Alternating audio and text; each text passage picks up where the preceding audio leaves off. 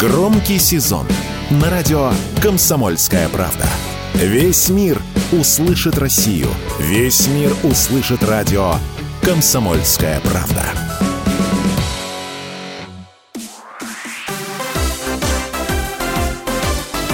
Новости спорта. Россиянка, 86-я ракетка мира Анастасия Павлюченкова вышла в одну четвертую финала теннисного турнира в Токио. Павлюченкова обыграла в двух сетах 44-ю ракетку мира чешку Линду Носкову со счетом 6-3, 4-6, 6-0. В четвертьфинале Павлюченкова сыграет с другой российской теннисисткой, 21-й ракеткой мира Екатериной Александровой.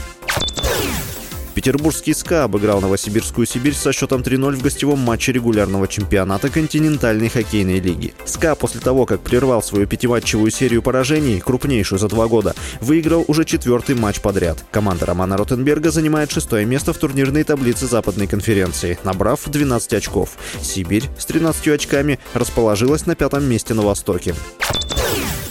Криштиану Роналду установил новый мировой рекорд в футболе. Португальский нападающий Аль Насра стал первым футболистом в истории, который провел тысячу беспроигрышных матчей на профессиональном уровне, сообщает официальный сайт Международной Федерации футбольной истории и статистики. Это случилось в матче первого тура группового этапа Азиатской Лиги Чемпионов, где Аль Наср обыграл Персеполис. Португалец за свою карьеру одержал 776 побед и 224 раза сыграл в ничью. С вами был Василий Воронин.